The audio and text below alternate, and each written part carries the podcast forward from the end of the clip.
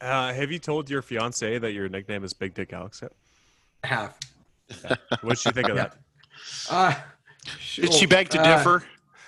No, no, I'm the one who begs to differ. For the record, no, she said sounds about right, but um, but that could go Oh, mul- multiple ways. That could be sounds about right in a good way. That could be like sounds about right, like oh, that makes makes sense that your friends would say something like that. I, I don't know. I'm just gonna take it as a positive thing and just roll with it. Yeah, it's totally meant to be a positive thing because It, it's hard to take that in a negative way. We're don't uh, how. comparing you to a negative Alex Gonzalez. So. Oh, got it. You are listening to Party at the All Points, a journey through the competitive realms of Age of Sigmar. And now your hosts, Dayton Obrey, Jeffrey Bodine, and Price Vander.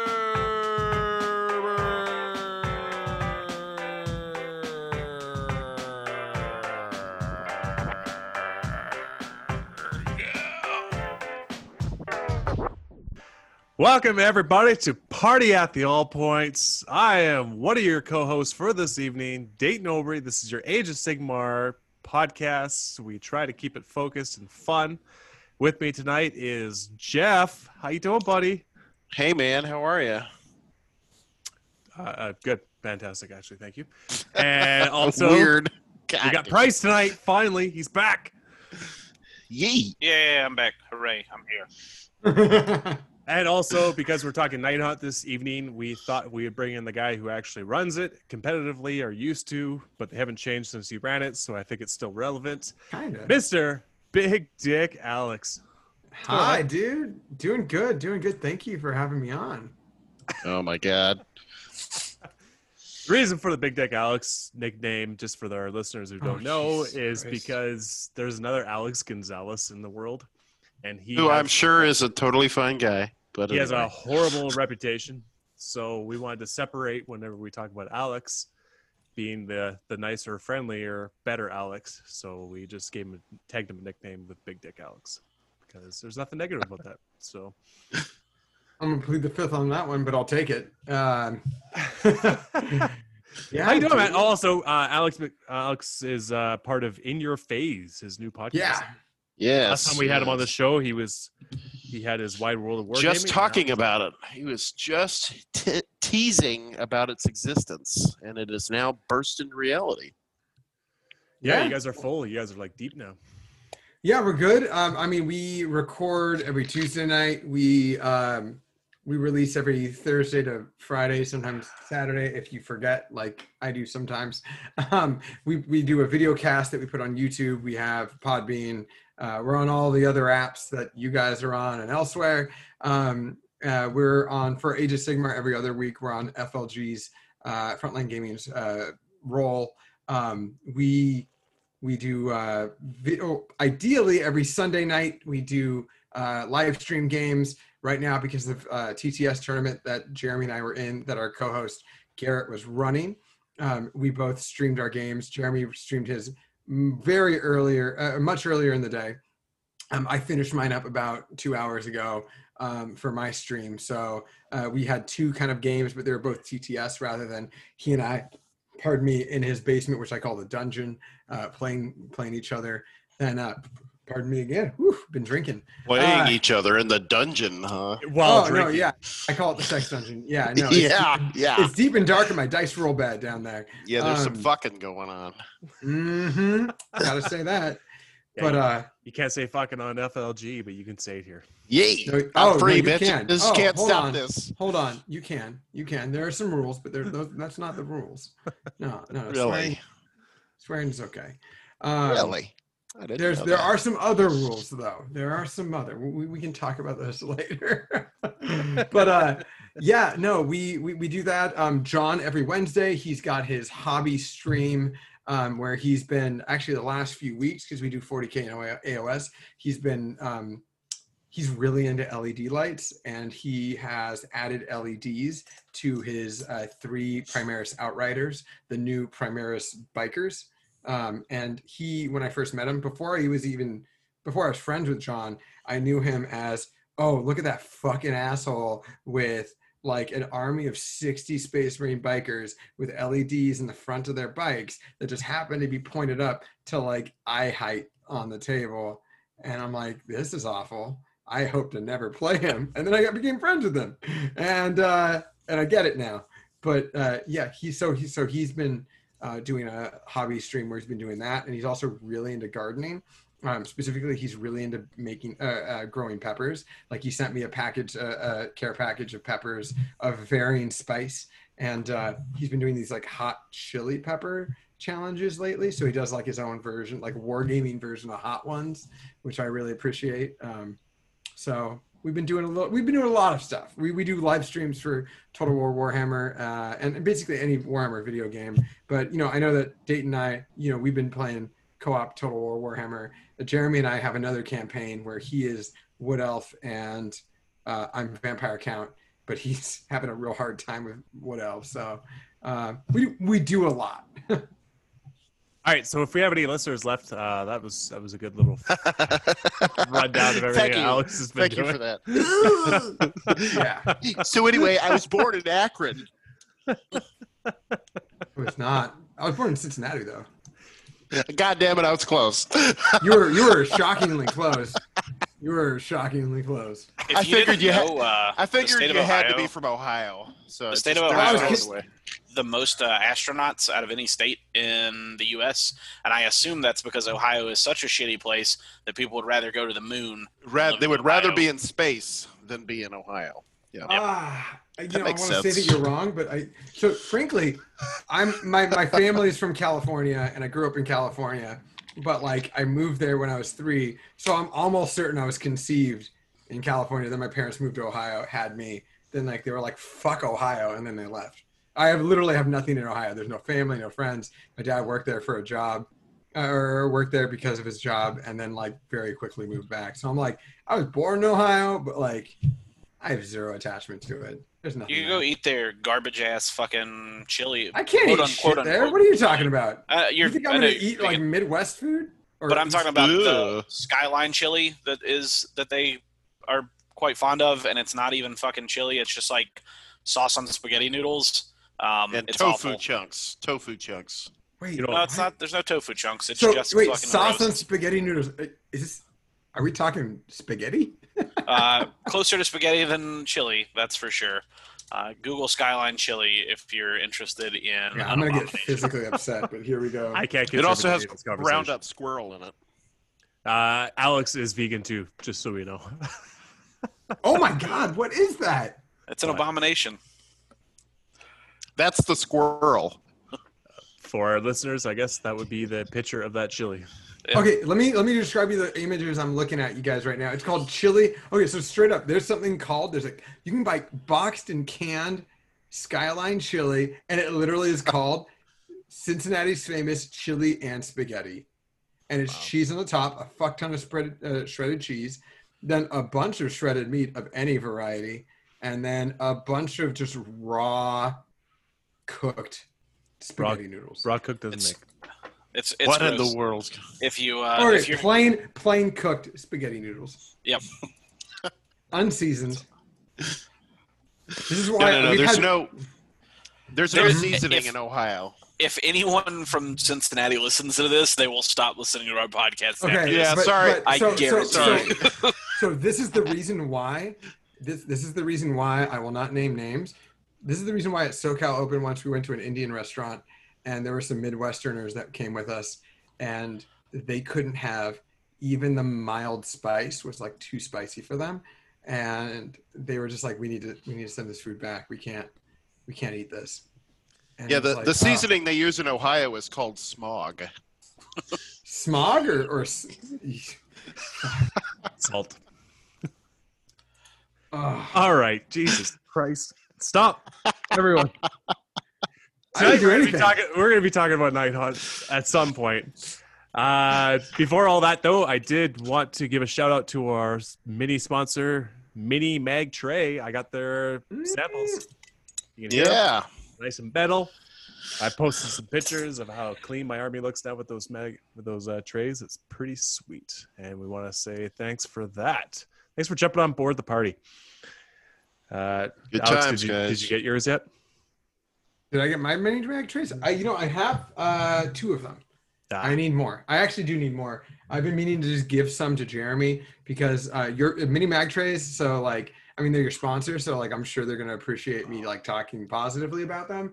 Um, out of all of the like trays that really exist, they all have like some sort of separation from model to model, right? Like they either have like little inlets or like you know little sections where you put the models into the base, and so they're all like maybe equally like an inch out or like half an inch or whatever um, having these be in a way where you can they are much more simple they are very much like a template um, you can put them together which is great because an army like Illumineth needs to be in uh, especially when you don't bring um, the stony people the the battle cattle group of guys um, they need to be in shining company to be like most effective like especially with um, the basically like Ymetrica translated and the Zaitrec uh, uh, houses for or nations for um, for Lumina, they like need to be in base to base contact with everyone. And in order and like you know, you, most it's so hard to do that with the models that like you basically have to have like a like unspoken agreement with your opponent to be like cool like if something's not exactly base to base like don't freak out. But in a tournament play like you might have that asshole who's just like well they're like Well, a millimeter apart. Uh, if you play with intention, you know. This isn't 40k, Yes. Alex. We're playing uh, Age. okay you understand what i'm talking about though i always I, I do, I never do. But if you play with intention, frankly, I feel like that person has no argument. Anyways, we're losing the point of this. I'm losing the point. So with mini mag tray though, um, because of just the nature of how mini mags are, they're perfect for Shining Company Illumina. So if there are They are. Illumina players out here, like I mean, I'm not on their payroll, but like definitely get mini mag trays just because we're not. We're not be getting paid. To be fair, but you do get a discount on Mini Mag Bro all one Hey. word for your five percent Hey. discount. They're also super nice uh, if you are like myself or Jeff and you have to travel a lot um, because they're effectively flat. Like they're they take up Yeah. almost no space. So when it comes to dealing with your case space and, and making room for miniatures and your trays and things like that, I, I bought Minimag stuff before they sponsored the show. I've always liked it. Um, but yeah, I can't recommend their products enough for just they make a formation that will fit what you need uh, that's Yep. affordable and will do what you need it to do so um, without uh, dumping on uh, Skyline Chili anymore, we should probably dive into probably talking about Night Haunt or something Hobby that's actually hobby something. related. I don't know. I guess. Jeff, what do you I do? for hobby? guess. what have I been doing for hobby? Let's see. Okay, I had I had a Daughters of Khaine army. I had one, and now I don't. Oh, you sold it. No, no, I couldn't get anybody to buy it, so You threw it in the trash. I almost Burned did. it. I tr- I traded it traded it for a Sylvaneth army. What? Mm, Now yeah. that may sound very much counterintuitive, but very counterintuitive. that it it is but there's two reasons number one um, i do very much more so enjoy the kind of ethos behind sylvaneth rather than daughters of khaine and um, i'm also kind of banking on their new book elevating them from the dumpster up a little bit higher and i'll Mhm. be ready to capitalize on it when they do Okay. You're so I'm kind of like you know because I because they're so bad, they're gonna get a rewrite that will make them much much better than they are. So. You when that Daughters of Khaine are comes- book too, right? yeah, but Daughters of Khaine have been always a, a top level performer. So Ah, they're gonna get depressed. They are. They have been, and they they will get pushed down a little bit. I think Fire Slayer's got their number in a match. We'll see what happens when the new uh, new campaign book comes out because the first campaign book Yeah. I think focuses on Idoneth and daughters, if I'm not mistaken, from what we know about the previews. Um, so there's a chance that somebody comes out of that book, uh, maybe not smelling like roses, but we'll see.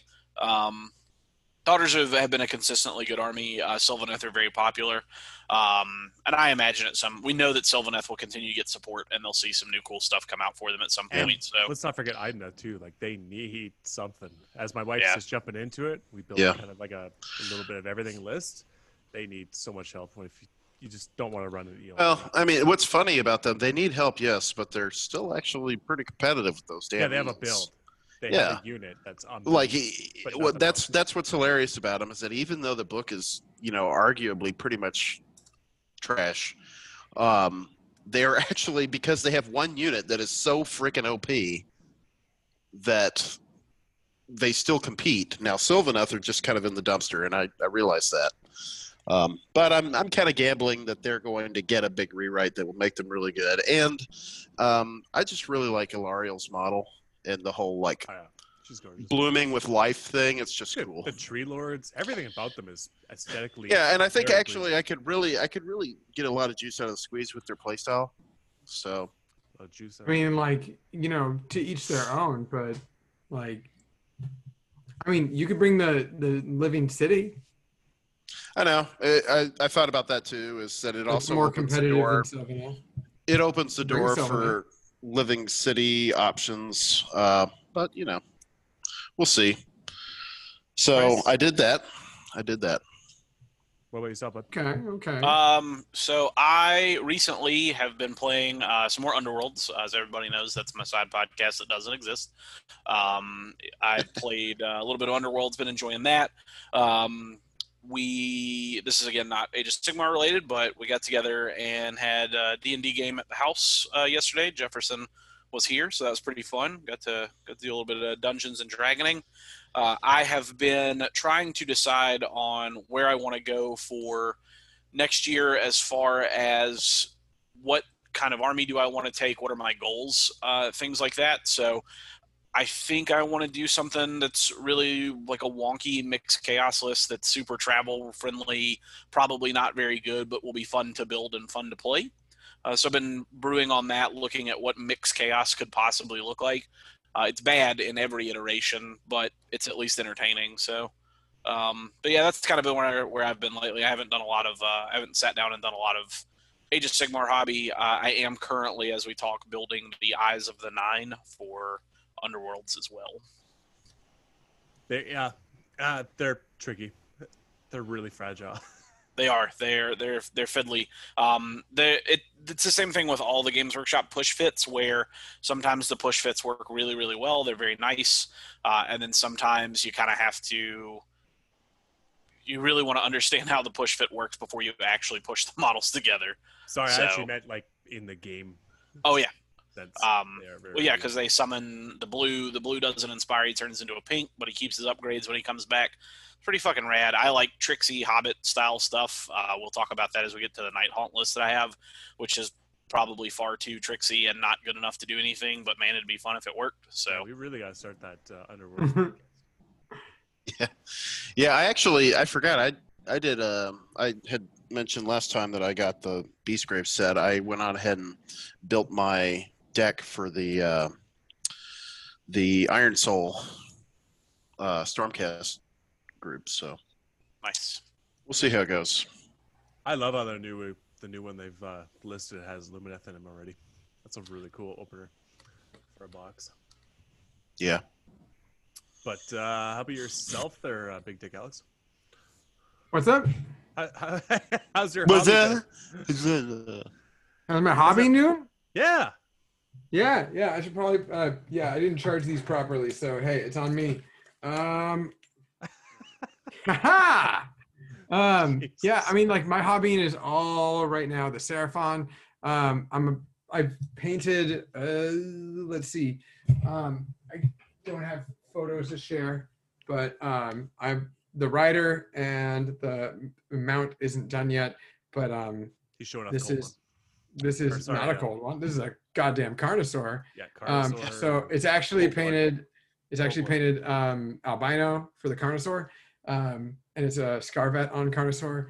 Um, I didn't. It's not all done yet, and I have a bunch of cold ones here that I have to paint up. Cold ones are going to be primarily gray. Um, I didn't know, like I, I Carl Payne, who has won LVO Best Painted for 40k before. Um, he's a good friend of mine. He lives in um, Hillsboro, so he's like right next to Portland.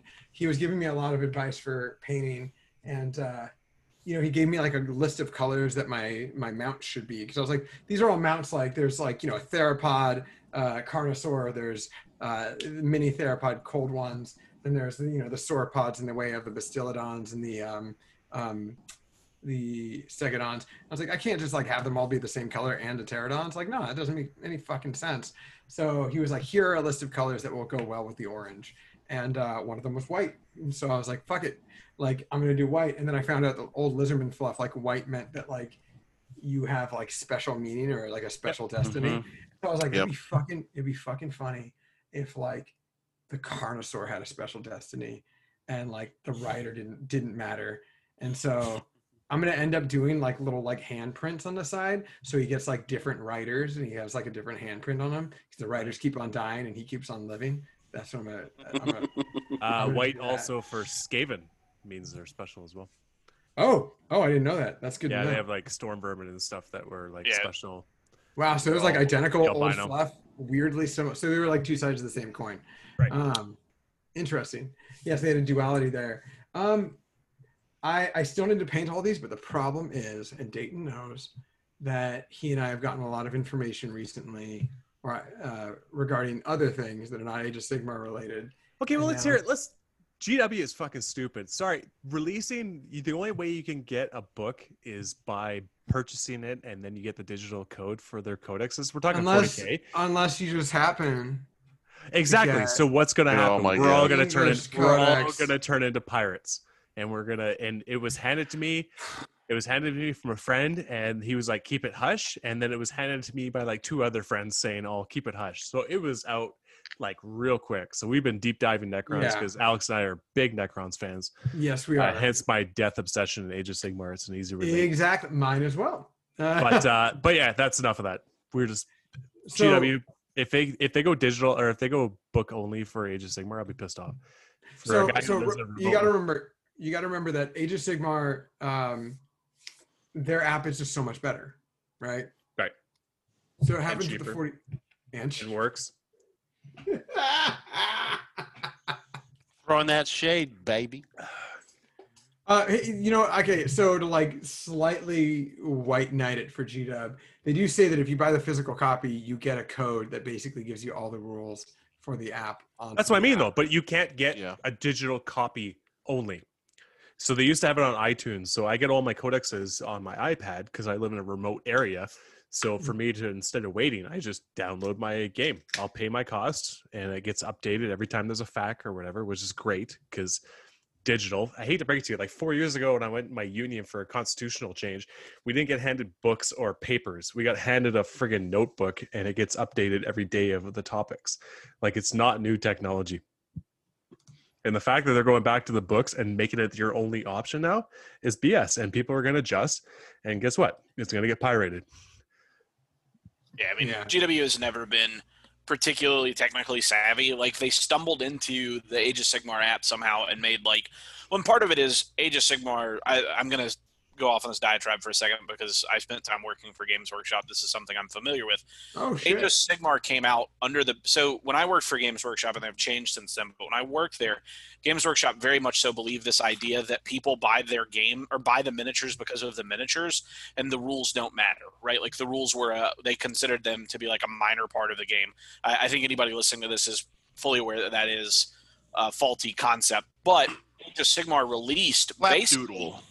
Age of Sigmar basically reduced to or released to prove that concept in some respect, which is why Age of Sigmar's core rules and War Scrolls are free. Uh, and so there was no big deal to put War Scrolls up on the website and on the the app.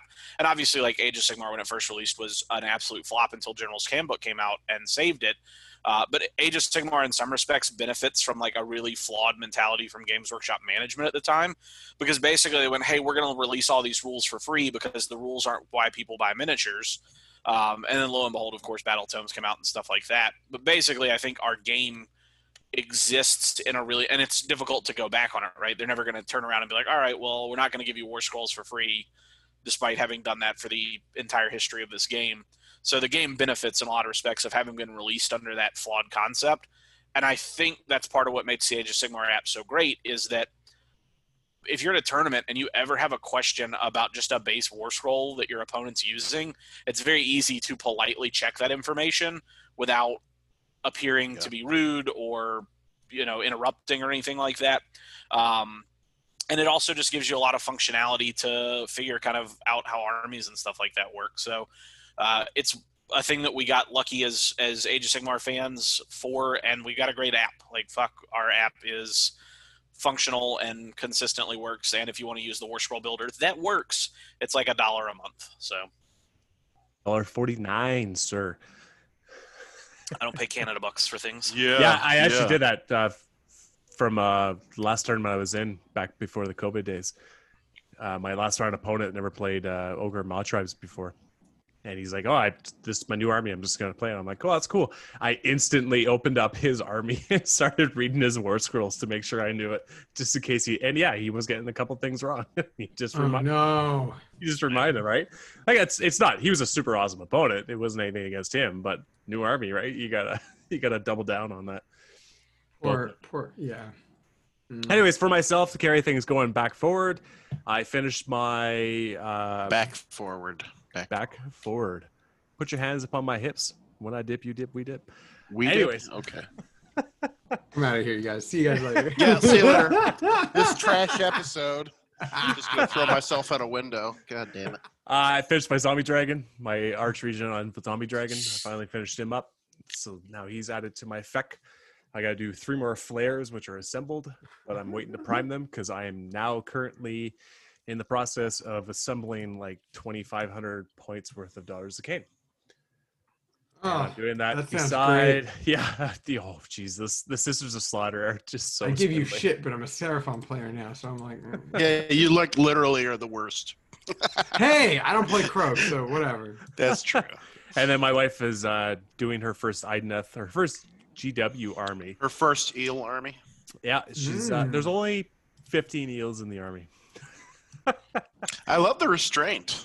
Yeah, she wanted the turtle, she, so she gets a turtle. She has a turtle. She has two sharks. She has 15 eels and 20 Namarti thralls, and a couple characters. But anyway, so she's assembling right beside me. She's never done this before, so it's you know it's we just kind of have a session together where we sit across the table and play music and assemble models. So Bravo. Mhm. yeah, Bravo. she's uh she's enjoying it, but unfortunately now You've she knows achieved the, the cost. impossible. You got your significant other to fully participate in hobby. Yeah, wait till the painting. But uh, what I got her to do was kind of blog what she's been doing on Twitter. So you can go ahead and follow her at Reek Rock Steezy. So she's been updating people on her progress because I figured that's good motivation for her, you know, not to just drop it. and she got like 300 likes off of one post that she did. So she's got more Oh, followers That's awesome. in a day, which is hilarious. So go female gamers. Oh yeah. So yeah, I got lots going on now. Fully Age of Sigmar, uh, a little bit of 40k thrown in there just because of the new releases with Necrons. So that's going to distract me a little bit, but Oh yeah. I will get this Daughters of Khaine army done. It's going to be awesome, fantastic. It's good to have a project again. But we're going to continue on with. Uh, we're going to go on to night haunts, and we got some listener questions we'll do beforehand. But first, And now, a word from our sponsors. Party at the All Points podcast is brought to you by BadDragon.com. Have you ever wanted a raw dog werewolf mouth? Have you ever wanted to have 17 inches of dragon cock inside of you? Well, BadDragon.com is just for you. Enter promo code Party at the All Points in my mouth and get 10% off your next order at BadDragon.com. so we got some listener questions. Uh, questions, believe it or not, we're actually getting more people involved, which is really cool. the fools. I know, right? Uh, Dane. Uh, okay, so I just asked uh, if there's any questions about Big Dick Alex and Oh, uh. Night Haunt questions for recording, and Dane just says he probably means by personality, not actual size. I think you've met Dane before, Alex. He's in Yeah, the, Dane Lynn. yeah, yeah, he's in the spot. Yeah, Slaanesh player. yeah, Yeah, yeah. So uh, he and I played about uh, I want to say 11 months ago. We played at a GT that I won with Bone Reapers. The first weekend Bone Reapers were out officially. Um, I just like you know, or the week after they were out, I had a whole army like three color minimum, and um, which became eventually my LVO army. But he, we we played at Wagapalooza in Idaho, and very final round, uh, I never played him before, so he just like throws something at me, and so I just grab it instinctually, and it's a condom, and it says something like Was it like used? No, thank God, it wasn't. No, it was in it. It was in its package, but it was. It said something along along the lines of like use protection with Slaanesh, and he was brought Hedonites to Slaanesh, Nice. and I was just like, It's a good first of all, clever little party favor for like for sportsmanship, but also like this is gross. No one uses So- condoms anymore. Yeah, and he was just like, whatever, I don't give a shit. And so we played a really good game. It was really fun. Mortek guard just made uh more the uh, the keepers just bounced off Mortek. But, Yeah. uh, it was it was a fun fucking game. And it was the final round of the tournament for like all the marbles. So yeah, yeah, he's a fun guy. Um, Oh yeah, Dane Yeah, is like yeah. our number one like most interactive fan. So Hell hats yeah. off to him. hell Yeah, he says a lot. Yep. he gives me a lot of shit in the Spokane Blood Bowl Discord when I try to like post a link. He's just like, dude, no one cares. And I'm like, okay, Appreciate him in the community. yeah. He's a good guy. Uh, David Blanchard Wright says, when you're display designing a display board for your army, how much effort do you put into the spectacle of it? LED lights, glow in the dark paint, smoke machines, etc. Versus the actual painting and sculpting. Do you feel that should that should be a consideration when determining best painted armies at an event? So I'll, I'll dive into this one. Um, First part of the question: How much effort do you? I, I think a lot of that depends on what your goal is. Like, because if you're traveling, especially if you're flying, you have to consider what you can and can't travel with. Uh, I think there's a lot of really cool ideas out there, but depending on what you're trying to do and getting it on and off an airplane can be an absolute nightmare. I don't think, unless it's something specifically stated, it should be considered in the best painted conversation because ultimately, like I, I think the army that you put on the table is the thing that should be judged there. That said, I think if you do a really good job with your display board, you're inevitably going to Get more Get- attention. you'll get the attention so that people can look at your paint and and bump yourself up. I do think that if you can find a way to get something very tactile in smoke or possibly sound or flashing lights, it helps a ton, and it's really fun to do. Um, but I think for it, when I design one or when I think about one, my first consideration is always how am I going to get this to and from the tournament, and how much space do I have at the tournament to put it there? Um, you know, what what kind of room do I have to roll it around, move it around? And so that's always my first thought process. Yeah, if you need uh, help, I, I know when I did my display board, there's a YouTuber called uh, Luke Towan. He's an Australian, so big shout out to Australia and our one listener, maybe two. Sam, I know it's you, buddy. Anyways, uh, if you YouTube and watch him, he goes into great detail about how to do display boards, not display boards, but he does like scenic dioramic scenes. And there's a lot of really good information. He's very entertaining. He's over like a million views and stuff. Like he's he's uh, big dick energy out in the YouTube world for sure. And uh, yeah, he was fantastic. I use a lot of his uh, creation steps to do my display board for my FEC army. And yeah, super fun. And when it's all done, I really have a lot of fun with bases in general. And doing the display board is just awesome to tie it all in. Because when you get to see your army on a display board, it just pops. Like it just really adds the whole thematic side to it. And yes, it will pull people to it for sure. So then that's judges, that's everyone else. And if you're getting like best vote from the public, it it really helps a lot. I don't know if it's ever going to be it should be considered. I don't necessarily believe in that, but it will undoubtedly help because you're going the extra step in your hobby. I- I don't have enough for display boards. It's been a while since I've done a display board. I mean, I have cool ideas that I want to do and things that I've seen, but I, I just don't have enough to share. I, I, I haven't I haven't seen anyone do win best painted like in the hobby track for like ITC points that didn't have a display board.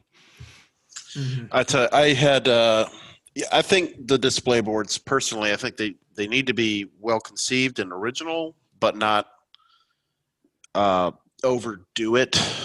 Because if it takes focus off of the army, because the spectacle, like I personally do not like going ham on LEDs and smoke and crap like that. Because it's like I don't know. Then to me, like it makes me think your paint job probably isn't all that great and you're using the spectacle to try to boost yourself up. But if it's understated but still really amazing, like for example, you can look at some of his work.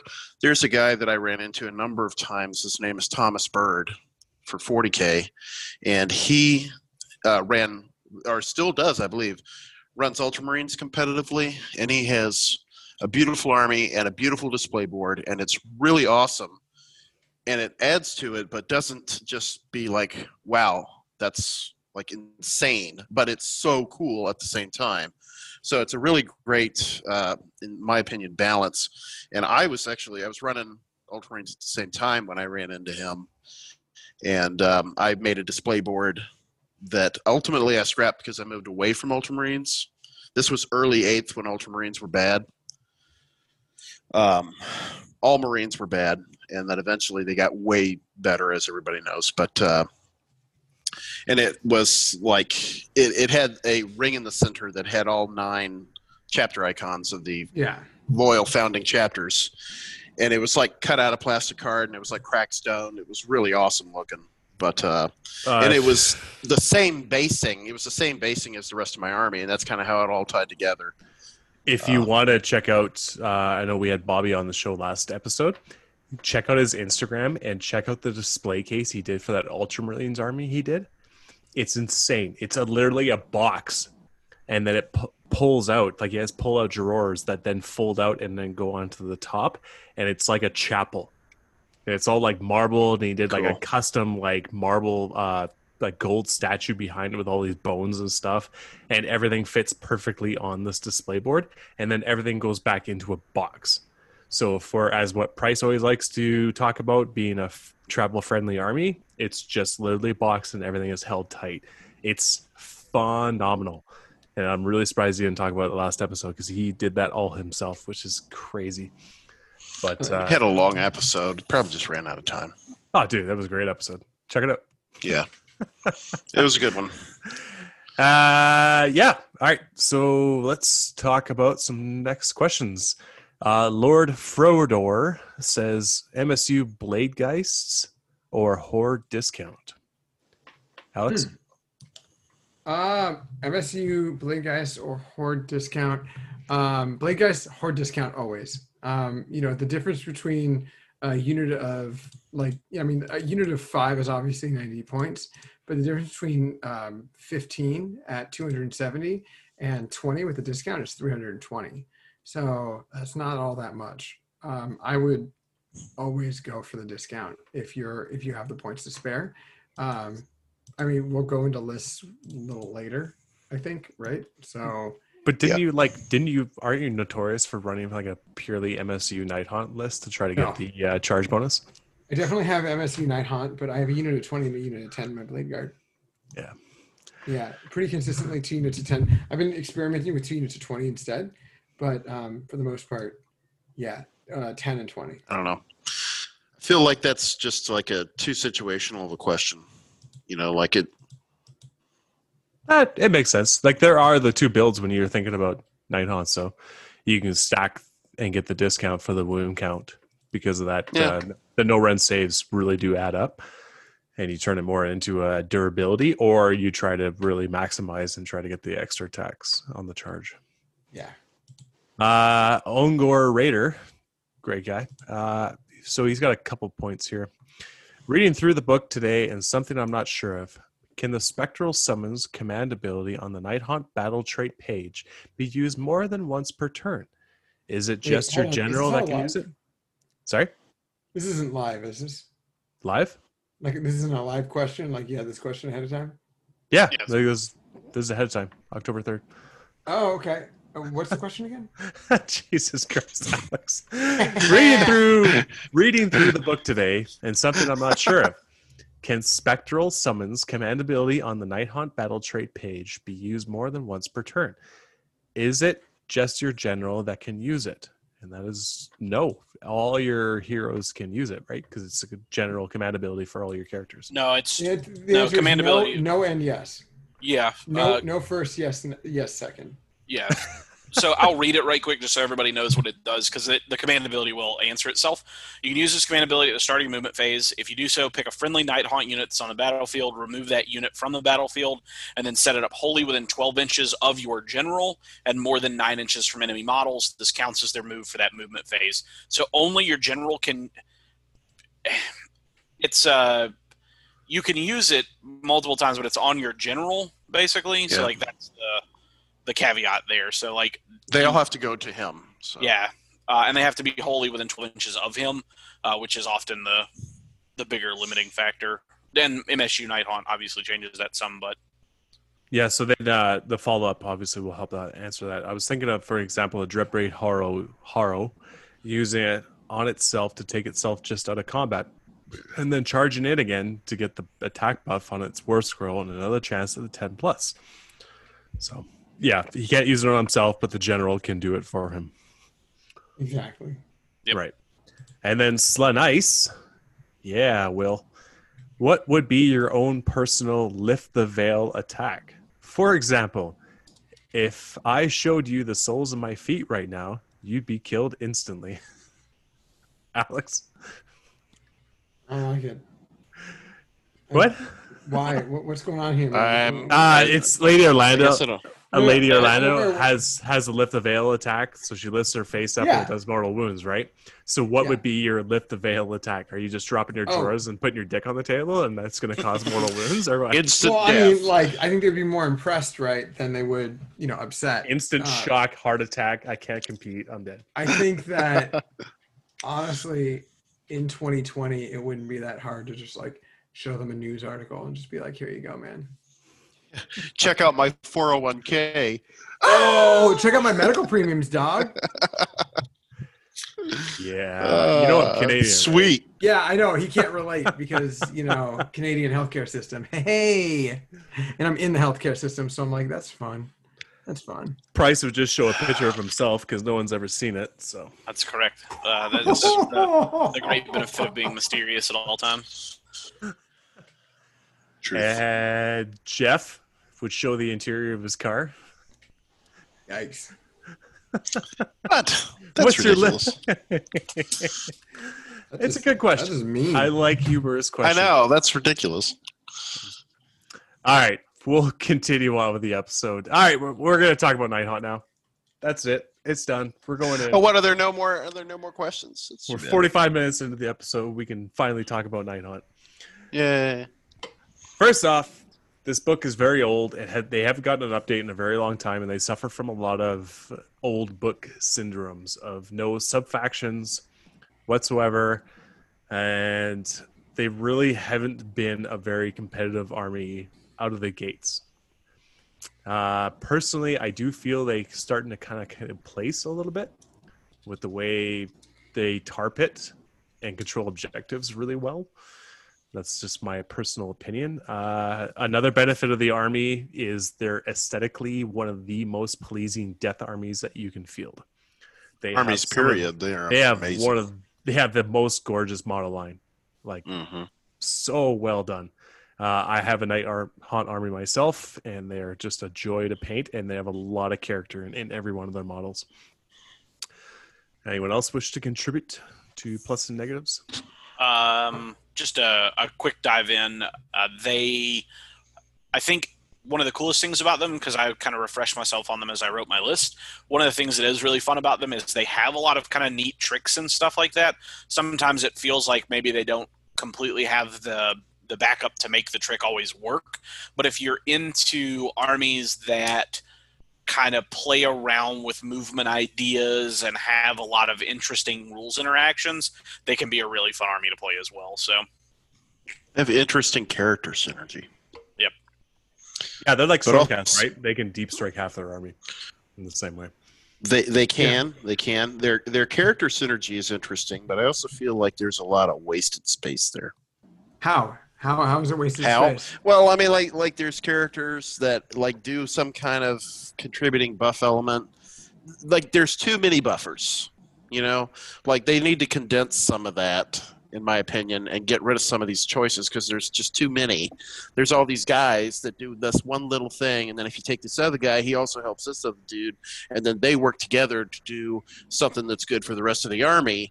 But it's like you got all these, you're spending all these points on these buffing characters that really most other armies wouldn't have to do that. You know, they have it in some other way. It's either a rule or a character does all of these things. Their heroes So- are fairly cheap, Eh, I would say okay. overall. And my army list has Eh. six. I maxed out. I don't know. I have I have four in mind, and uh, I feel like I don't really want to play with less than three. But No. You know, like I actually I took things to make some like one of the characters feel like he does a little bit more. Um, but we'll, we'll talk about that with the list thing. But I don't know. I just felt like it was unfortunate that I had to do that. You know, I would rather have had three and been able to put the points into guys. But Uh, to give a general overview of their Legion's abilities, just to set the topic for everyone else that's going into this, uh, they all get the Aura of Dread. So they subtract one from the bravery of any enemy models within six inches of any of their units, which is really cool. They actually get a lot of um, bravery characteristic debuffs, and they would have been awesome to bring in the Mercenary Company with the FEC, but that's no longer an option. uh, Deathless Spirits, you roll dice anytime. It's the same as any uh, Death Army, is if you're within 12 inches of a general or a friendly Night Haunt hero on a six up, you just ignore wounds. Wholly within. Yeah, Wholly wholly within. Yeah, Age of Sigmar is very wholly within for the most part. it depends on what book you look in. Yeah. From the underworlds they come is what I talked about before. They can set up their army, half of their army outside, and then deep strike them in nine inches away from any enemy models at the end of the movement phase. Uh, deep strike is a 40k tactic. Coming in from reserves is an Age of Sigmar wording. Uh, they feed on terror, so any it's there's a lot of rules you got to remember. Uh, each time an enemy unit fails a battle shock test, pick one friendly Night Haunt hero within six inches of that enemy unit, and you heal a wound to a hero. Uh, Wave of Terror. If you make an unmodified charge roll, this is the big one. This is what separates Night Haunt from anyone else out there, and it's something that will rarely happen or happen a lot, and it just changes the whole dynamic. Wave of Terror. If an unmodified charge roll of 10 or better for a friendly Night Haunt unit, it can fight immediately after it completes its charge move. And this is not in the fight phase, this is in the charge phase still. Uh, and then they also then attack again in the fight phase. So they are one of the ones when back when activation wars were a big thing, they could get around it because this is a charge phase mechanic. Uh, and then their command ability is summons uh, spectral summons. You can use this command ability to start the movement phase. If you do so, pick a friendly Night Haunt unit on the battlefield. Remove that unit from the battlefield, and then set up wholly within 12 inches of your general and more than nine inches away from enemy model, which we talked about in the viewer questions. It's a really cool thing. Uh, I find this army is actually pretty fast as it is, but there is a ton of movement shenanigans based within this army. Like there is a lot of bonuses about this army. They just overall need a book with updated uh, rules. That's it. Tell me about it, dude. Yeah, but they are. There's a lot of things that are really appealing about them right out of the gate. They just they just need a little love. But uh, Jeff, tell me, man, you made a list. You got to deep dive Did. into this army, and uh, let's let's, let's Somewhat, hear what you got, man. Okay. Well, um, I was originally going to look at um, a list around Lady Olynder because she's such an insanely cool model. Um, and like I wanted to do her and some banshees, but uh, my compatriots had already started. My compatriots had already started to lean into them and the banshees, so um, I went a different direction and I picked up. Uh, I'm running two battalions with this army uh, the Death Riders, which gives it, you required to take a black coach, which I know that they have their issues, but uh, they're really awesome looking. um, two units of Hex Wraiths, which I took two units of 10. Now, Hex Wraiths are basically um, cavalry guys. They have a movement of 12, I believe. Um, Hex Wraiths? yeah, 14. it's either 12, 14, something like that. They're 14 with fly. yeah. So I, uh, all, the whole army has fly. So well, yeah, Well, I think so. they, they have a move over mechanic where when they move over models, Yes, they can yeah. do mortal wounds. Oh They shit, do. they are twelve. Oh god damn it. Ah, ha ha ha ha!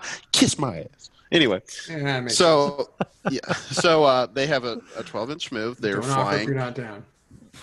That's true. I'm sorry. You know what? We need we should link up. Anyway, um, We asked now, Grandpa. As he chugs his white claw. Yeah. so I have two units of 10 hex wraiths. That, that is a lot of knights. Um, they do have the scythes, and I think that when they get sixes to hit, they do mortals, which is nice. Um, and then uh, I hit that battalion also requires a Dreadblade Hero, which I gave the Cloak of the Waxing Moon, which uh, makes his Deathless save beyond a five. Um, he part of his buffing synergizes with another one of the characters in another battalion that I took, which is called the Shroud Guard. And that requires two units of 10, or well, two units of Blade, Ge- Bladegeist Revenants, which I took 10 man units of.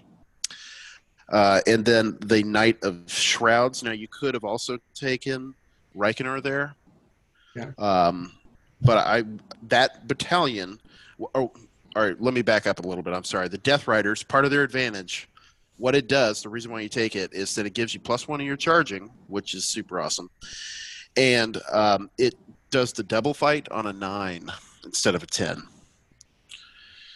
And um, so that's the reason there, which is pretty valuable. Um, then the, the next battalion that I took that I was just starting into was called the Shroud Guard, and it has the two units of Bladegeist Revenants, which are the dudes with the long swords. Um, and they, uh, I, the cool I did. They're gorgeous models. yeah, they're one of my favorite models. Oh, yeah. Um, the Reapers are super awesome, uh, but I didn't end up with any of them, unfortunately. But um, the Bladegeist Revenants are really good. Um, I did take two units of 10 of them, and I took a Knight of Shrouds on the Ethereal Steed. I ended up making him my general, and he has Ruler of the Spirit Host, which um, lets me restore D3 models every command phase.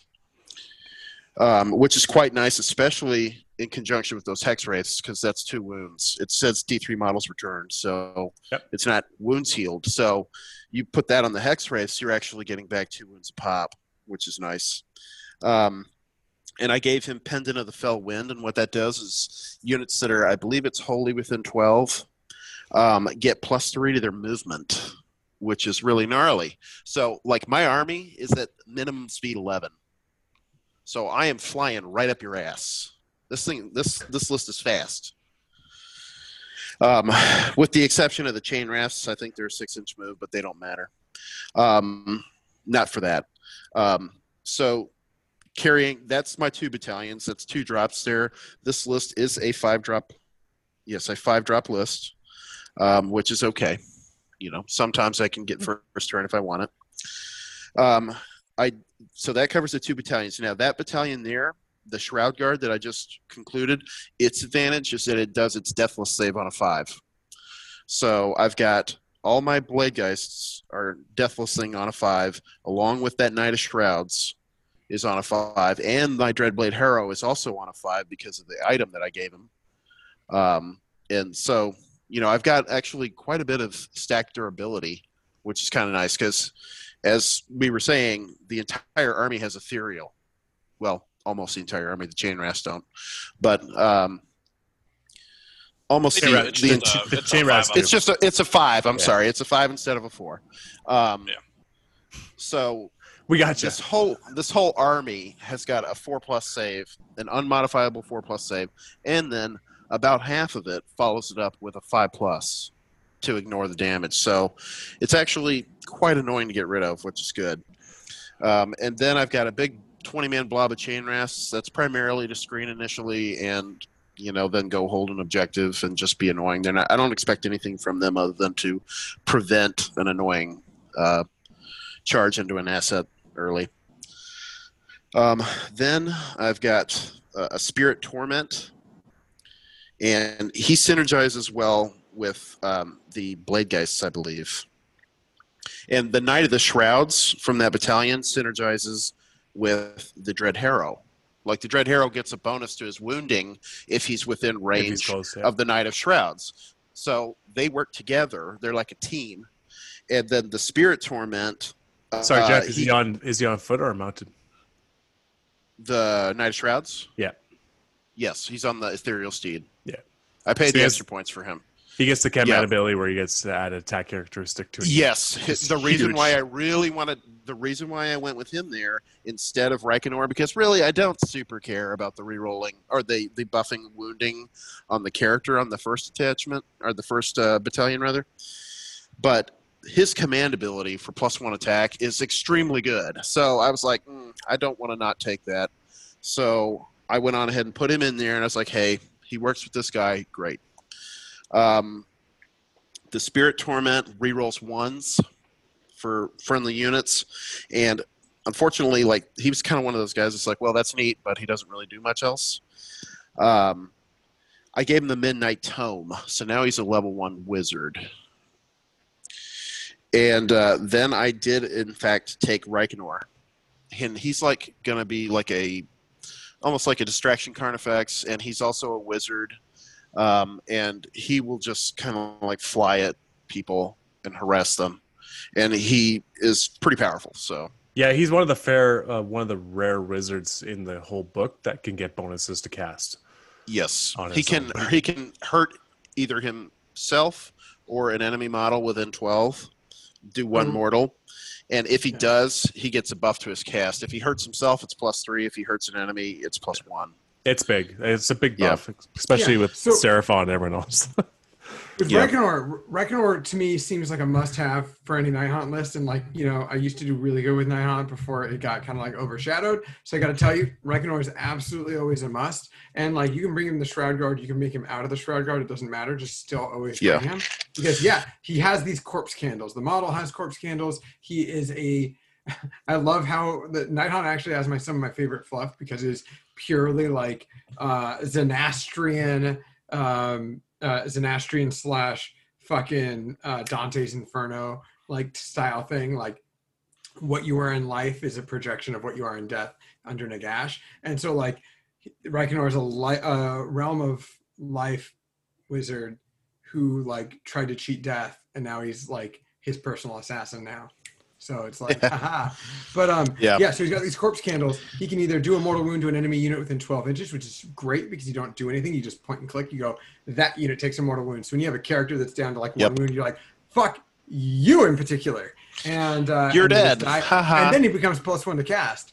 Or Yeah. he does one mortal wound to himself which is what you want to do. And it's a wound. It's not he has to fully like he has to suffer the wound but he still can six up death save it so Yeah. you roll a wound he potentially either takes it or doesn't take it he's probably going to take it goes from seven wounds down to six and then you're plus three to cast which goes Yeah. into what my list will be in a second but he is Wow, also okay. semi monstrous in combat it's just he needs he can't be in so he can't solo it with a, a hero he has to No. maybe a, a So- support hero fully but mm, nothing Yeah, else. like he's going to be the kind of guy that I'm going to send after like the squad that's holding an objective by themselves. And so, like he doesn't for me, he's not going to operate with the rest with the exception of the fact that I gave him the spell Soul Cage. Great so spell. the the principle there what I'm going to do is um, I'm going to what Soul Cage does is Yes. doesn't allow an enemy unit to retreat. And it also makes them go last after all other possible attackers, I believe. Mhm. Um, He had FAQ I, that, I may be way. screwing up the wording a little bit, but that is Mhm. the principle of what it does. That spell, and also I believe it casts on a four, which is insanely good. Six. oh It might- it's Uh, uh, either a four or a six. It doesn't matter. It's a six. But it's either a seven It's a six. a four a, a four if he takes his own mortal wound because he's plus three to cast Right. or or or a six if he does I thought it was base four, but it doesn't matter. Either Base way, six. it's it's a pretty easy spell to cast. It doesn't matter. It's moot. Carry on. Um, it's it's a really good spell, and um, I wanted to have that in there. You can kind of. I'm gonna kind of tweak the Spirit of Torment spell to to taste. I haven't chosen it yet, but the Soul Cage is really the one that I, I really want to. That's that's that's going to be there, um, and so other than that spell where he might interact with the greater horde of dudes, because that's where I'm gonna. You know, you obviously put that on a unit that's on a target that's gonna be the linchpin of your victory. Uh, and then other than that, and it, you only have to be within 12, so he can still kind of do his role and on the side of the action and hit that unit and then carry on. But uh, yeah, that's that's the army. This it's very fast, um, and it actually does quite a bit of um, mortal wound generation. And it has nice horde stuff because against a lot of these units with the they re-roll their hits against units that have five or more models. So um, they will do a good job at handling hordes. I can boost my attacks. Um, there's a decent amount of AP one or Rend one in there, so they're not bad. It's a pretty Yeah. cool army. It looks I mean, fun. It looks fun. It it's super durable. It's super fast. yeah, Uh, that- it's it's your whole very army fast is- and surprisingly hard to kill. Yeah. your whole you- army you is four that? up save. Do you have And- a list uh, that you can post in the chat? I'm very curious about that. Um, I I do. I will. I posted it in our little in our our little internal chat for us to review. But um, Oh, There's not enough room for that big dick. I'll put it in the group chat once we're done here because let it's on my pull phone. Saving Yeah. half of the wounds and then getting a five up on top of that is huge durability. And Yeah, you could bring it's going to keep these guys alive, and I can heal them for free, everything's coming back. which is just it's so fucking annoying. I mean, like this list is just going to drive people up a wall. It's quite nice, Cool. and being plus one to charge on these things that are going to be doing mortals. I mean, and being able to get some rerolls in there, uh, it's cool. It's fun. Yeah, sweet. Alex, all right, you're talking the most. Uh, why don't you talk about the list that you're going to bring forward and price rip them apart? Well, okay, I got to preface this on I am the Night Haunt player, right? Um, if I'm going to be my big dick, I got to have that personality. So, like two years in a row, I got Best Night Haunt. Uh, three years in a row, actually, Best Night Haunt. Um, uh, best Death two of those times. Um, got stolen out by Bill Sousa one time for Best effort. with his goddamn FEC. Um, but you know, with with Night Haunt, uh, I have a lot of experience with them. They are kind of like my babies. Granted, I don't play them right now for a few very different reasons, uh, very good reasons. They are very so from the get go. They were not a tier one army. They were maybe a tier three army, probably lower. And right now, they're kind of in the middle still, right? Um, I'm a big fan of them because I don't like playing stuff that's like outwardly like obtusely OP, right? And I like playing stuff where it's like, oh, you have to actually play very smart with this army. Granted, like on face value, I I seem like I don't play very smart. So uh, you got to play very cagey with shit, right? You got to play Night Haunt incredibly cagey. Like that is their whole mechanic is playing cagey. If you're not playing cagey, you're either going to lose or you're just going to have to hope the god that your opponent doesn't know what he's doing, which like is a bit of a crapshoot there. So um, with Night Haunt, yeah, you're fully right. Um, you know, between Deathless Minions and being able to deep strike from the underworld and being able to, um, you know, uh, basically fish for 10 up charges, always super helpful, especially since it's an unmodified 10 up. So it's like super less likely that it's going to be something crazy with the pluses to charge. But still, you know, being able to do these types of wave of terror, um, uh, uh, teleporting all around, stuff like that, super duper helpful. Um, as we talked about, Reikenor, absolute must have. Uh, being able to have him be, uh, and again, Soul Cage, like uh, like you said, best spell you would give to Reikenor. He himself has his own personal spell, which is super helpful as well. It's called Wraith Yeah. Um, it is uh, you do pick an enemy unit within 12 inches. It's casting value seven, so it's just going to be it's going to be as much as most of the other spells he's going to try to attempt to cast anyways. Um, it does D3 mortal wounds in an enemy unit. If it kills any models, it does an additional D3 mortal wound. So on like one wound models, it's an easy way to do two to six mortal wounds pretty quickly. So it's pretty helpful, um, especially two wound model units too. It's not hard to you know just do. It's a fifty percent chance to kill one, and then fifty percent chance to kill another. I would call that a win. You kill one, two models, maybe even three if you're lucky. That sounds Yep. wonderful. Um, so there's that.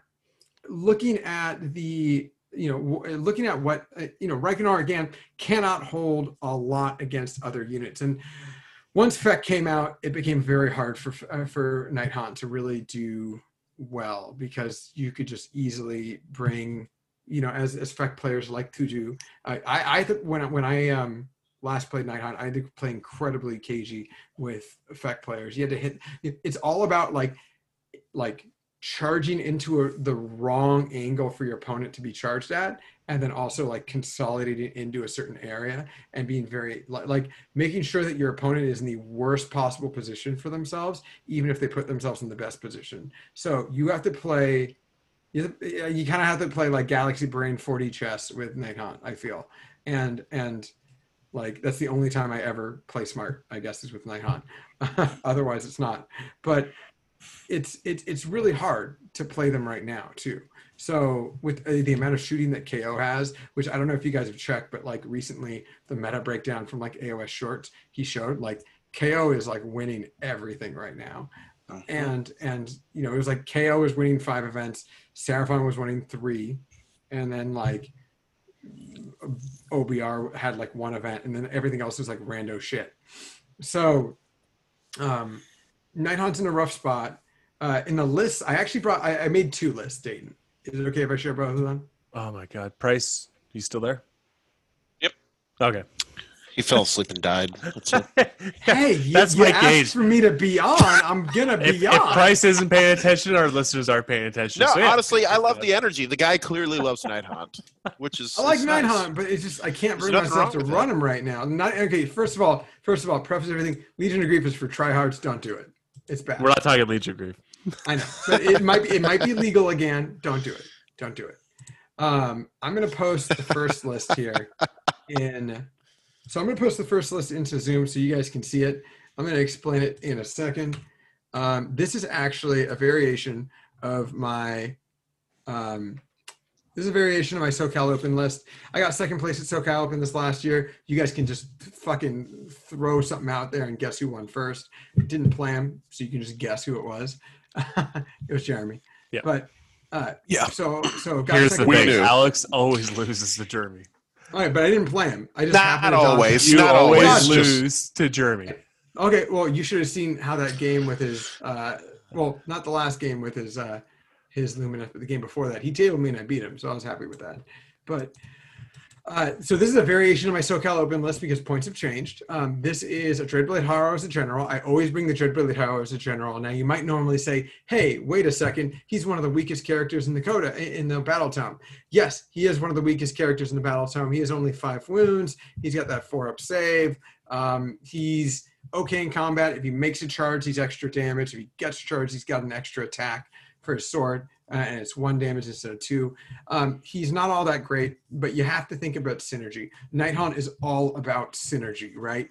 Um, he's got commander, of the, uh, ruler of the spirit host. I know that uh, you know we talked about uh, in the, in the list that you guys had just mentioned previously. Ruler of spectral host or real ruler of the spirit host was the command trait. That is the best command trait overall to bring for a Nighthaunt hero. I Those agree. The other ones don't matter. What? No, no, not at all. Yeah, exactly. Um, and then I give him Midnight Tome with Soul Cage. Uh, I do bring Reikenor with Soul Cage as well. I actually double up on Soul Cage. I you can there's something to be said about giving one. not a bad idea.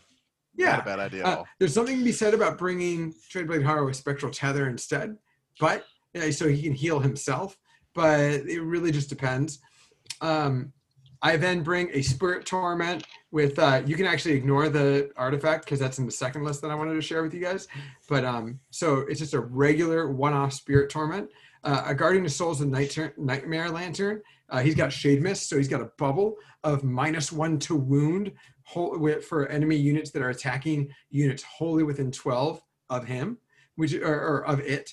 And uh, and and I always um, I, I always give it to my my Nightmare Lantern because of a certain combo that I'll explain right now.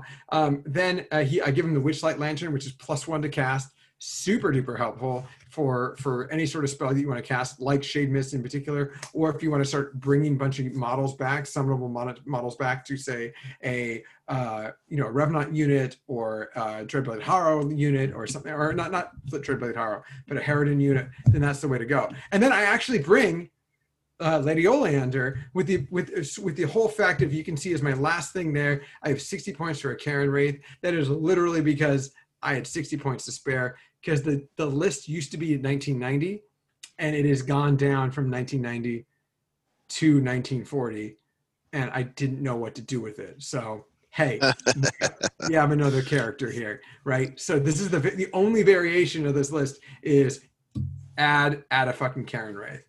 That being said, uh, three units of ten chain rasp horde. It's gonna be hard for better part of valor, but you're just gonna have to grin and bear it. I have a, my the second list I did want to share, if, if, it's okay, is gonna be one that is based around what I would now make as a list, not necessarily this one, but this is still a very what I consider to be a very solid night haunt list. Um, I then have in this list the three units of 10 chain rasp horde for battle line. Uh, I have the um, um, Shroud Guard Battalion with a unit of 20 and a unit of 10 Bladegheist Revenants. Retreat and charge. Reikenor is a part of the list. Reikenor is usually with the 20 man unit, and then the 10 man unit is usually with the Spirit Torment in the underworld to deep strike and charge. Uh, we then have 20 Dread Scythe Harridans. And I cannot tell you guys how many people I know who are just like, Dread Scythe Harridans are really, really bad. Those people are wrong. That unit is 80 points for five. What they do is great. They are still the minus one to hit or minus one bravery within six. They do um, you know, they they do extra damage uh, potentially, and they have three wounds, uh, three attacks each. Leader has four. If you're fighting like a destruction army, um, or, or, or certain other armies like cities of Sigmar and stuff, like you are almost always making them minus one bravery, uh, or, or minus one to hit because you reduce them to five bravery or less. That's great.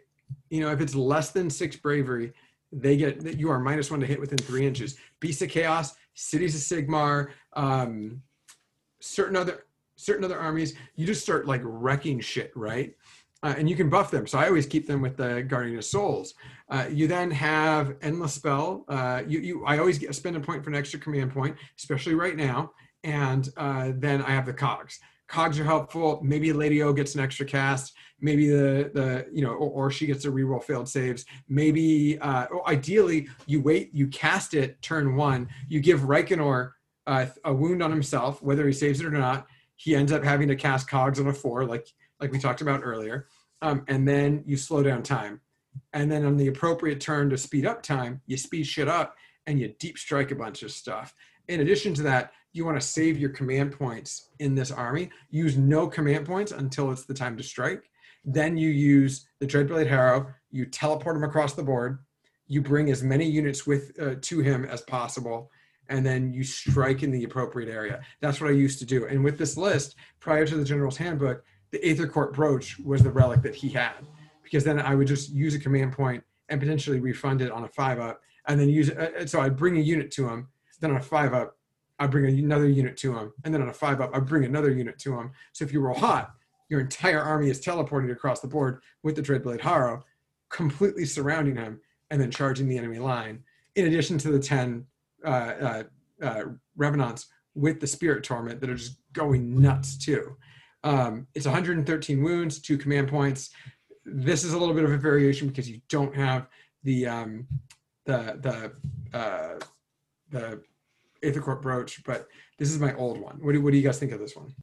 Yeah, I mean, I dig it. It's, uh, I think obviously the changes to command points, uh, not being able to buy more and having far less access to refunding makes it a little bit tougher to play like the full blown kind of pop up ambush. But I think that it catches people out a lot. Uh, we have a guy in our local who played a lot of Night Haunt for a while, and he played something probably not quite as like dialed in as this, but similar in concept as far as like Dreadblade Harrow pops up and then you're multi-charge you're not multi-charging but you're charging with several different units possibly rerolls and stuff.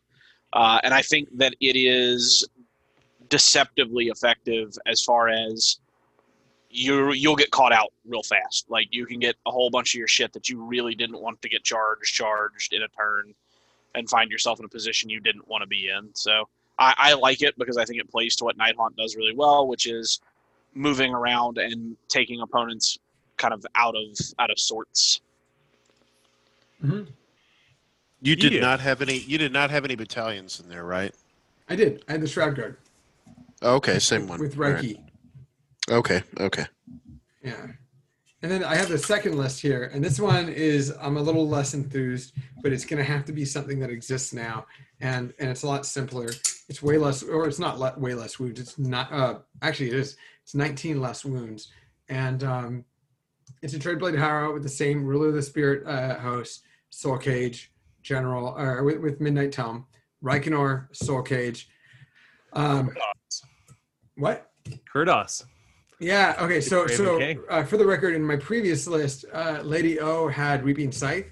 Uh, it's super easy to cast because it literally casts on a four, and you can make one of one of the bear's weapons reroll all failed hits and all failed wounds. Three attacks with D3 damage at minus two rend. You always make it her staff, um, so that's always really fun. Um, so this one doesn't have Lady O. Instead, it does have Kurdoss the Craven King, um, and then it's got the Guardian of Souls, and then it actually has pardon me. Does it have one spirit torment or two?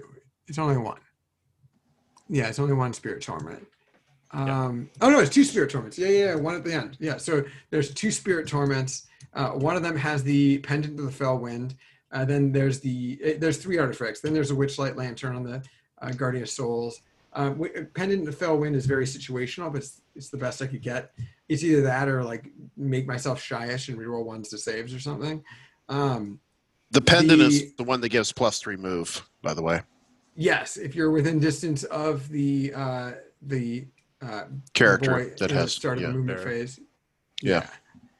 Um, then uh, and, and you know, spirit torment. Spirit torment are really interesting. Uh, with the lack of with the lack of uh, stormcast, you're going to see a lot less use of them. But you know, at any moment, Games Workshop can make a new unleash another chamber, and you're going to see plenty more stormcast. But the way that spirit torment work is that if any enemy models at the end of every single battle shock phase, so 10 times throughout a five uh, five turn game, at the end of the battle shock phase, if at least 10 of your non night haunt enemy models died, you bring back D3 wounds or heal D3 wounds to a unit within six inches of the spirit torment, a friendly unit within six inches. If it's a summonable unit, you bring back D3 models basically. So D3 Revenants, D3 Bladegheist Revenants, or, or yeah, Revenants, uh, uh, chain gas or not chain gas um, chain gas yes but you would need to re- roll a three or a four or, or better um, essentially as long as it's a summonable unit you could potentially bring things back or you can heal an hq or whatever. Um, if it's stormcast you don't even roll it's just a flat three. It's like Nagash's yeah. attempt to just like steal from sigmar. So that's super helpful. And in this type of attrition game that we are now in uh, even more of an attrition game and how hard night haunt is to like keep alive and keep there Sp- two spirit torments are super clutch um, but then we also have the dolorous guard for that same reason. So uh, that's the second battalion in addition to the shroud guard. It's one unit of 10 chain rasp rather than two three units of 10 and then the other two battle line are two units of five hex wraiths now i gotta say playing source guard for um, 200 points for 10 of them uh, playing or 100 points for five playing an uh, OBR and seeing that Kavalos Death Riders are 180 for five, and then seeing that these guys are 140 for five. Um, hex wraiths need a dramatic point to decrease. Um, they are not in as bad a place as uh, as Blood Knights, so that's fun. That's good, but these guys don't do that much. They move 12 inches, like we talked about earlier. They have a four uh, four uh, uh, ethereal save. They can move over things and do mortal wounds, but they have what like two attacks hitting on fives, wounding on fours that do no or what no rend, one damage, and then they do The horses do, yeah. yeah, the horses, horses do it. And then you can do mortal wounds on, uh, you know, with the the two or three attacks from the scythe, but it's like it's nothing really to write home about. But the problem is, you don't bring them for for scoring, or you can potentially bring them for scoring. You bring them for protection, especially right now, because in KO or in the era of KO, in the era of uh, potentially catapults, despite me, you know, you guys, I don't have to share my opinion. I've shared it already here uh, about about uh, Mortek crawlers, uh, cities of Sigmar. Then the, the list goes on. Frankly, um, Bastiladons, you know, whatever. You want to try to protect your weak ass characters from shooting attacks, and Night Haunt has some very particularly weak ass characters. So being able to have a two up, you know, basically bodyguard is super important, and Dolorous Guard do exactly that. If you're within three inches, if you're if you're a character within three inches of the Dolorous Guard, you basically transfer the attacks back over to the Dolorous Guard instead of the characters in particular. So there you go. That's all you need, right? Like you just keep your shit alive, at least by what, like one or two turns. Yeah. Yeah. I don't know. I mean, I think you're being a little hard on the the hex wraiths. They're very fast. Um, they're a good target for the plus one attack. If you can get some rerolls to hits there, the sixes do mortal wounds, which is nice. Um, and I think they do have a natural rend, a one point rend on their They're attacks. run. They're one rend, But Yeah, I mean thing, they're you okay. You want to keep the Dreadblade Harrow alive. And the Dreadblade Harrow is kind of like the linchpin of both of these lists because he can teleport and then bring the whole army with him, basically. So you can basically, if you have things in the underworld, you can bring them wherever you want, supported by a hero. Then you can bring the uh, everything else that's on the table currently can Yeah. then also deep strike. So potentially turn one, you could have nothing in your deployment zone besides like one thing that needs to hold it, and then everything else can be in your opponent's face or in an engagement range in all the worst possible areas for your opponent to be like, Yeah. oh shit, I have to pile in and I only get one attack. This sucks. I need to like retreat or something. Yeah. Uh, Well, and yeah. talking about uh talking about KO, right? That this list does something similar in the respect that like one of the things about KO that's sort of very consistently difficult to play against is they can they're not an army that once they pop up they stop moving. And so you Yeah. don't get to screen them for a turn. You have to consistently screen them out like across the table because otherwise they pop up and they move. And this army does the same thing, right? Your opponent's forced to make decisions at a, a consistent uh, game wide basis of if I move away from this spot or if I move, if I'm not careful about my gap control and corners and stuff like that, you can open up a lot of holes. And I think that you can force your opponent into pinning his own ears back when, you know, it might not be to his best interest, but he feels like he has to, else he's going to get surrounded. Yeah. So, Yeah, that's one thing that's nice is these armies can um, can relocate and hit you where you're where it hurts for sure. all the time. So it's it's actually quite annoying to play against. Like you always have to if you turn if you if you drop your shields, you're gonna you have to prepare to be punished for it. Yeah. Sweet. Thanks, Alex, for that super in-depth night haunt. And this is the reason why we brought you on. You know this army better than any of us, and we just Whoa. are. Whoa. Whoa. I'm looking at your list right now.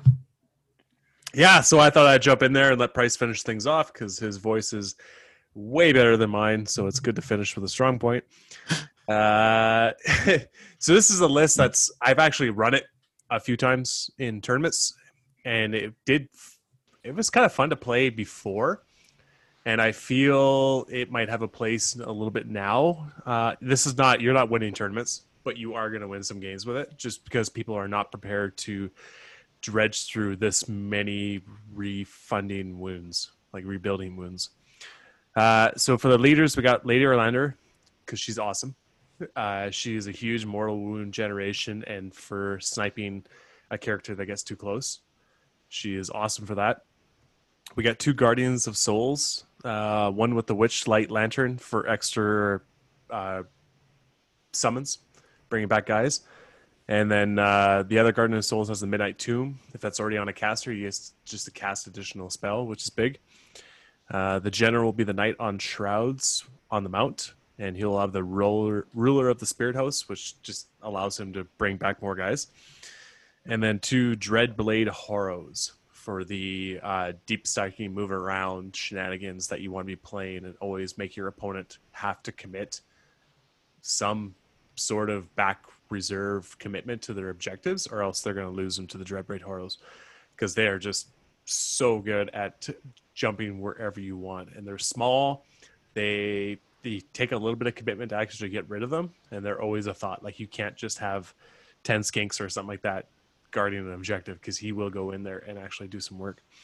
Yeah. Uh, for my battle lines, uh, this is where the tar pit begins. So I got two 40 units of chainrasp hordes, and then I got one 30 unit of Grimghast Reapers.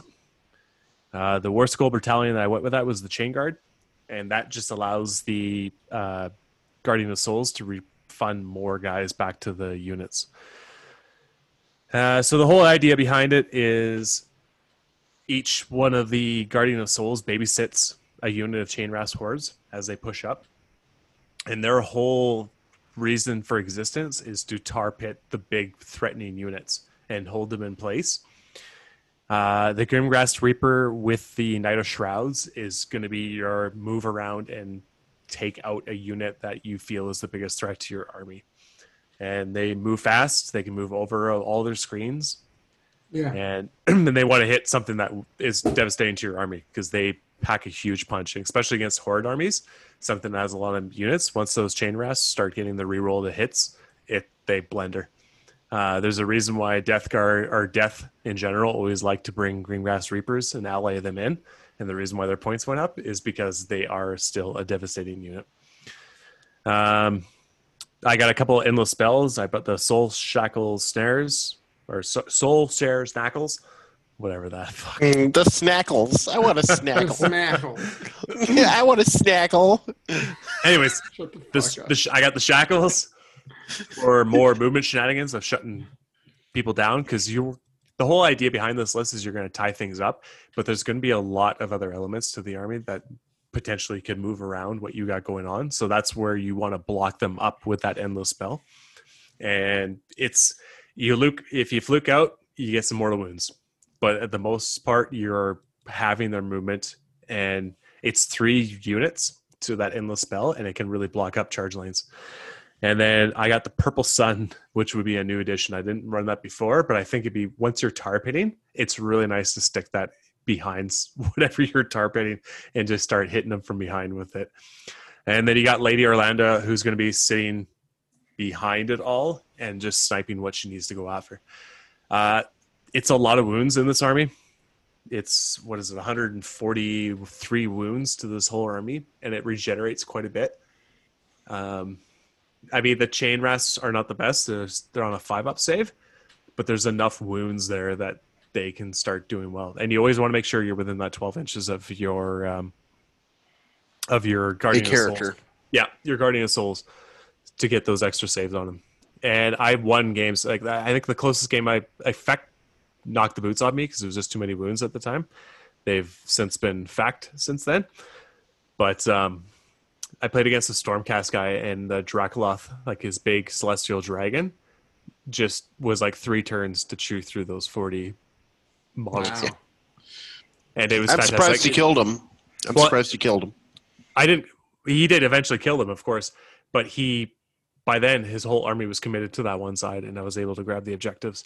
And Yeah. yeah, super fun game. Like I had people like watching the game. Like everyone was finishing early, and they came over to watch the game. This was in Spokane, there, Alex, and it was just, it was it was just a really good game. And it came right down the last wire, and I got the objective that I needed, and I ended So- up winning the game.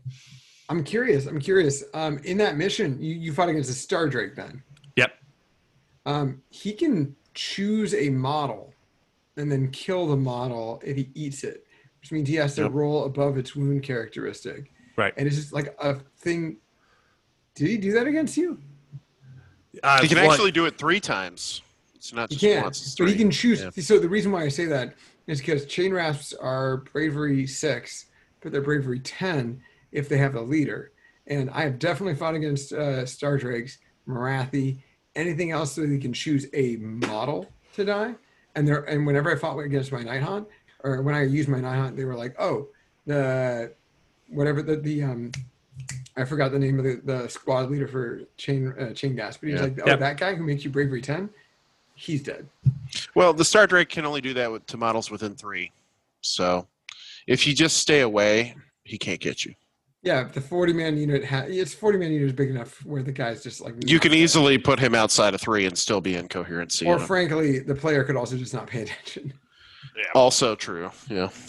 Yeah. yeah, Yeah, that but is, is a chain rasp danger. Is single model assassination can fuck your bravery. Yeah. But super Yeah. fun army. I think it's you're playing the objective game. You're not playing to kill the army. Uh, you do have a couple of units that can do that. Uh, yeah, so, uh, like I said, gorgeous army to play with. Super fun to see it across the table. People love playing against them. And if you're showing up at the tournament with Night Haunt, it's you're you're gonna get conversations about it. It's super fun. And yeah, I won't take up too much time because God damn, Alex took it all. Bryce, take it away. Hey, Uh, hey, yes, hey, hey, so- whoa. He did what we asked him to do. I think that's totally fine. Uh, I'll dive into this one. Uh, I call this list uh, probably too smart for its own good. Uh, it does a lot of neat things, but I don't know that it does anything well enough that it's actually going to blow you away, but I think it's a lot of fun to play with, and I think it plays with some interesting pieces of Night Haunt. So I'll run through the list really quickly. Uh, there's going to be some common threads here that you'll see. Dreadblade Harrow, who's the general ruler spirit host. Actually took the artifact as Slitter. It's a magic weapon that they have, talking about, you know, we're talking about the power of killing single models. Uh, Slitter says after picking the bearer to fight before they pile in, uh, you can pick one enemy model within one inch of the bearer and roll a dice. If the roll is greater than the model's wound characteristic, it is slain. And I think that there is a lot of really nasty stuff you can do to mess with people who chain out or even kill uh, like a stormcast outright because you literally need to roll uh, three or more. So I think it's kind of a nasty little artifact um, that you can play some neat tricks on your opponent with. Um, but going into the rest of the list, I've got Lady Olynder. Uh, I took Spectral Tether on her. I think there's some other spells that work equally well there. It just kind of depends on what you want to do. Uh, Reikenor the Grimhailer, as he's been talked about several times, you guys know what he does. I took Soul Cage. We've talked about it. It's a great spell. It's really impactful. Uh, Guardian Souls with Nightmare Lantern. I went Pendant of Fell Wind and then Shade Mist, similar to what Alex talked about. It's a kind of a key piece, lets you make units more durable. Uh, I took a Spirit of Torment and then two Chainghasts that go a unit of Chainghasts that'll hang out, uh, kind of you know in association with him. And then I also took the Briar Queen in my list, which she is the uh, Yeah, Nightfall awesome. or Underworlds warband. The reason that I took her particularly is I like her spell a great deal. So her good. spell is Howling Vortex, cast on a seven, so a, a challenging cast. But uh, if the you pick a unit within 18 inches, or sorry, pick a point on the battlefield within 18 inches of the cast, caster it's visible to them, and you roll 2d6 uh, for each enemy unit within six inches of the point. If the roll is greater than the value of the unit's movement characteristic, or it includes a double, the unit suffers one mortal wound, and more importantly, its move characteristic is halved until the caster's next hero phase. So it's another way to slow down your opponent. I want to keep my opponent in place as much as I can with this list. We'll get into the why of that as we go on. My units are a unit of 20 chainrasp, a unit of 10 chainrasp. I did take Grimghast Reapers. I don't know that they're as amazing in the current meta, but I like the models a lot, and they can still put out some pretty respectable damage. Mhm. I went with two units of five Bladegheist Revenants, basically uh, alluding to the first question, one of the questions we got asked tonight about multiple small units versus large units. I went with multiple small units to try and trigger some extra wave of terror attacks. They're good for bullying smaller units and stuff like that. Uh, and then I have the Thorns of the Briar Queen, which go with the Briar Queen. Uh, I have a Black Coach, and then I have the Shroud Guard Battalion. Uh, and then in endless spells and command points, I took an extra command point. I agree with Alex 100%. I think with this army, you want to take that extra command point every time you can because there's a lot of cool command abilities Yeah. that Night Haunt get. Uh, or just fucking fishing for Wave of Terror charges if you got nothing else to do with them, though that is pretty rare. Uh, and then I took Purple Sun and Soulsnare Shackles, similar to Dayton's list. But the idea here, the way I wrote this list, there's a, a lot of small pieces, a lot of things that can tie up things, get in the way of things. What I want to do is I want to slow down a unit, I want to soul snare a unit, and I just want to blast stuff with purple, the purple sun. Uh, the idea being that Reikenor is a great purple sun caster because he can get the plus three to cast, he can fire it out. And uh, with this army, you can then take yourself away from the purple sun because you have a lot of mobility. You have the ability to, to get away from things with a Dreadblade Harrow teleporting and then teleporting units to you. And so the idea is I have lots of small units that can contest objectives, they can get in the way. Uh, a fairly decent sort of center ball with Lady Olynder, the Guardian of Souls, a Spirit of Torment, and the Chainrasps who can kind of form a pretty Mhm. in the world of the anvils that we're dealing with today in Age of Sigmar, maybe not the most impressive anvil, but at least a, a respectable, rejuvenating, and fairly decent output anvil there. Uh, and then a lot of tools to take your opponent off guard, to pick off his smaller units as support, and then basically just try and eat his ass with Purple Sun, uh, and not eating ass in the good way that we do it in 2020, but like the, the bad way where he uh, has a bad day. Um, but yeah, that's the list. I think it would be a lot of fun to play. Uh, I don't. I um, just being very honest. It's something I think is really cool in theory. I don't play a lot of Night Haunt, so I'd have to test it and see a lot of things. Uh, but it's a chance to a use Purple Sun, which is an awesome model, uh, and b just a chance to play with like a really bouncy, uh, tricksy Hobbit type Night Haunt list, which I think is a lot of fun to play with. Yeah. So Yeah, it's super cool. I mean, no one plays a lot of Night Haunt, so don't worry about that price. No, I mean they play. Yeah, I mean like having the having the White Dwarf battalions be legal again is pretty important Yep. for the current meta, for the current like kind of shooting meta. But still, I mean Legion of Grief is technically legal again as well. But you got don't don't don't do that. Don't Yeah, disrespect they just your they opponent. just they just want a tournament too. That's fine, but like love yourself and, and don't run Legion of Grief. but uh, the one benefit to Night Haunt, just on a side note, is they're very affordable as a general rule because they're in lots and lots of starter sets. So you can find lots of ways to get your hands on those models at not uh, a huge impact to your pocketbooks. So they're if you are gorgeous. looking- They, They, are amazing models. Yeah, I wanted to reiterate. They look so awesome. I mean, they're easy to get into because they look amazing. Yeah, and they are you can great. you can quick paint them or you can spend time into them. They they adapt really well to it, being the whole ghost theme. Yeah. Yep. I agree. Uh, my favorite one was there was a Warhammer community guy who brought who made like um, like Venice like Renaissance ghosts, and um, their Dreadblade Harrow was like a uh, um, mm, like a little like boat dude. Um, what's the word I'm looking for? It's French. I don't know. Maybe Dayton will know. Jesus. A gondola, gondola. Gondola. uh, it was like a gondola dude who was just like a floating like death gondola thing. It was pretty tight, but they had like all sorts of different like explicitly like carnival style. Yeah. uh, I remember Yeah. seeing that when it was on Warhammer Community, maybe at one point. Yep. If not, yep, I saw it somewhere else. But it was a gorgeous army. Uh, it was Not an fucking dope. Instagram. Yeah, it was awesome. Yeah, I do Mhm. remember that one. Sweet. All right, man. This has been a long episode, uh, which has been super fun, though. Always good to see Big Dick Alex back on the show for his second time. We haven't even been here on a year, and he's already been on the show twice. Congratulations. Yes. I Jacob did it can't be before you did. one. Nope, Jacob Friends did in before you. high places. Jacob from Rage of Sigmar had that at- accomplishment done already. Sorry, but you're second, and that's There you go. that's that's fine. No, it was fun. awesome doing this podcast with you guys always uh, i really appreciate these every two weeks us getting together and bsing about this all and i should be talking necrons with alex here in the next couple of days on his show Yeah. at some point If you're free tomorrow, I mean, we can try to get that done then. But we Oh, yeah. want to do a Necron show. oh yeah that would be damn good times anyways uh, alex bet this is your uh, your platform jump on there what do you got for shoutouts I have not too much to plug, not too much to promote. I, I talked about it at the start of the uh, start of this uh, episode today.